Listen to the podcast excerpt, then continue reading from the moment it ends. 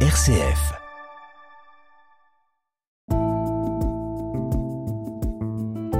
Regard chrétien sur l'actualité. Dorothée Scholz. Bonjour Père Christian Delorme. Bonjour Dorothée. Vous êtes délégué épiscopal pour les relations interreligieuses pour le diocèse de Lyon et c'est avec vous cette semaine que nous allons revenir sur l'actualité.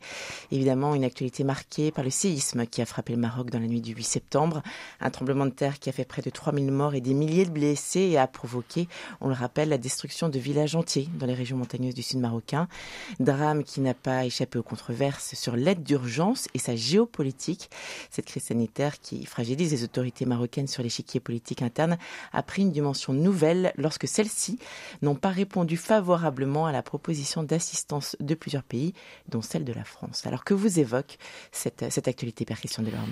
Bah D'abord, euh, l'effroi et la, la, communion avec, les familles, l'empathie avec les familles euh, et avec le peuple marocain. C'est effroyable une histoire comme ça. Et c'est quasiment imprévisible, hein, des plaques tectoniques qui bougent, qui se chevauchent, et puis et puis il y a, y a, la catastrophe. Ça se place en plus dans une région très très pauvre du Maroc que je connais un petit peu, dans le haut de l'Atlas, au-delà de, de, de, Marrakech, euh, une région très difficile d'accès. Hein. Il y a plein d'endroits où il n'y a pas de route. Euh, ça explique que certains ben, n'ont pas eu les secours euh, venir très rapidement, quoi. Et puis puis les chiffres sont sont abyssaux, quoi. On parle de, de presque 3000 morts, euh, d'autant de, blessés, dont certains très graves qui, qui, peuvent mourir, des maisons complètement détruites. Il y, a, des gens qui n'ont plus rien. C'était des gens très pauvres qui n'ont plus rien. Leurs maisons sont complètement par terre, leurs maisons empisées. Voilà. Alors le Maroc a, a les moyens quand même. Le, le, Maroc est pas est pas un pays euh, désorganisé. C'est un pays assez organisé. Euh, il y a beaucoup de problèmes, comme dans tous les pays, mais euh, le, le, Maroc a les moyens d'organiser de, une partie de secours, et je, je pense qu'il le fait, enfin, j'en suis sûr qu'il le fait. Il y, a des, il y a aussi la société civile marocaine, les associations marocaines, et puis il y a l'aide internationale. Alors c'est là qu'il y a eu une polémique, euh, parce que de fait, euh, le Maroc n'a pas répondu, euh, il n'a rien dit en fait, à, mm. à la proposition à la de la proposition. France d'envoyer un certain nombre d'équipements. Qui était prêt, hein, tout le monde était, était prêt, sur, sur alors qu'il a, il a dit oui tout de suite au, mm. à l'Espagne, qui est son premier partenaire son premier partenaire économique, commercial. Il, il, a, il a dit oui au Qatar, etc. Voilà, aux Émirats Arabes Unis. Mais en même temps, il y a des ONG françaises qui sont présentes. Il n'y a mm. pas d'interdiction des Français d'y être. Ça, ça, montre simplement qu'il y, y, a un, grand froid en ce moment entre euh, la France et le Maroc. C'est la première fois, je crois, même à l'époque de François Mitterrand, où Madame Mitterrand euh, était très défavorable au roi Hassan II. il n'y avait pas ce, ce, grand froid, quoi. C'est aussi une époque qui se tourne. Hein enfin une époque qui, qui, qui bascule, qui se termine plutôt, en ce sens que on, on était habitué à ce que les pays francophones d'Afrique euh, soient euh, un peu nos clients mmh. ou nos amis ou un peu un mélange des deux. Mmh. Euh, bon, ben c'est un peu fini. Le Maroc aujourd'hui il regarde vers d'autres euh, et si nous euh, ben, nous regardons aussi vers d'autres, parce que c'est le cas, la politique française mmh. actuelle, elle est plutôt de favoriser les liens avec l'Algérie parce qu'il y a du pétrole, parce qu'il y a du gaz, etc. Bon, c'est une des raisons. Mais bon, faut penser, faut penser aux victimes. Et encore une fois, euh, bah, il y a plein d'organisations françaises qui euh, qui interviennent au Maroc, qui soutiennent des Marocains, et, et c'est ça forte, qui est essentiel. Une forte mobilisation, une forte solidarité également directement Mais, au Maroc, avec beaucoup d'initiatives qui ont été portées. Euh, au Maroc, il ne faut pas oublier qu'aujourd'hui, il y a aussi plusieurs centaines de milliers de Franco-Marocains. Mm. Alors deux jours plus tard, euh, c'est la Libye cette fois qui se retrouve en état de choc, sous les eaux après le passage de la tempête Daniel. Route coupée, pont effondré, glissement de terrain. Derna, la ville côtière du nord-est du pays, a été la plus touchée par ces inondations dévastatrices. Alors selon les derniers chiffres communiqués par le porte-parole des services de secours libyens, plus de 3800 personnes ont trouvé la mort, près de 5000 sont portées disparues et environ 7000 ont été blessés.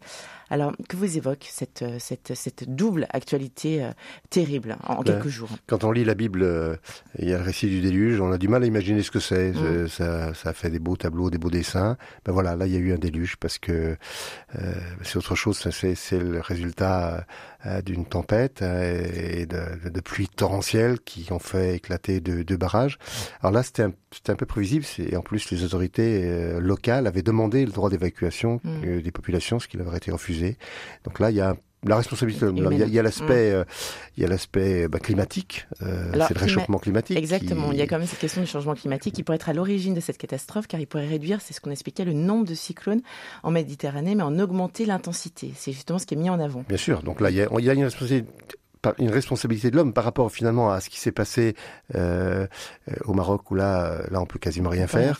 en revanche, là, là il y a, y a l'histoire humaine quoi. Dans un pays qui est déchiré par la guerre, hein, il y a deux pouvoirs en Libye. Là, mm. c'est la partie nord-est qui, qui, est, qui est tenue par le maréchal Afar. C'est pas le pouvoir qui est reconnu internationalement. Voilà, c'est c'est c'est horrible.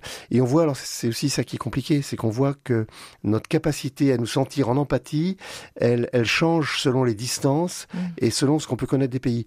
Euh, bon, pratiquement tous les Français connaissent Marrakech d'une manière ou d'une autre. Si c'est pas eux qui sont allés, c'est leurs enfants ou leurs parents. Euh, la Libye, on connaît moins bien. C'est un monde plus lointain. Et, et autant on, on, on, arrive à imaginer des visages marocains, on a plus de, visa, des difficultés à, imaginer des, des visages libyens. Pardon. Alors un mot pour finir, il nous reste une petite minute pour revenir sur la politique, la polémique pardon de la semaine. Alors qu'Emmanuel Macron a annoncé assister le samedi 23 septembre à la grande messe donnée par le pape François au stade Vélodrome à Marseille. On, le rappelle, il sera là dans le cadre des rencontres méditerranéennes.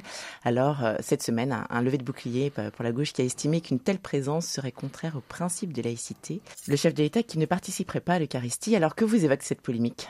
Écoutez, euh, c'est vrai que euh, dans le cas d'une laïcité stricte, on pourrait penser que les chefs d'État ou autres préfets, etc., gouverneurs militaires ne vont pas dans les célébrations religieuses.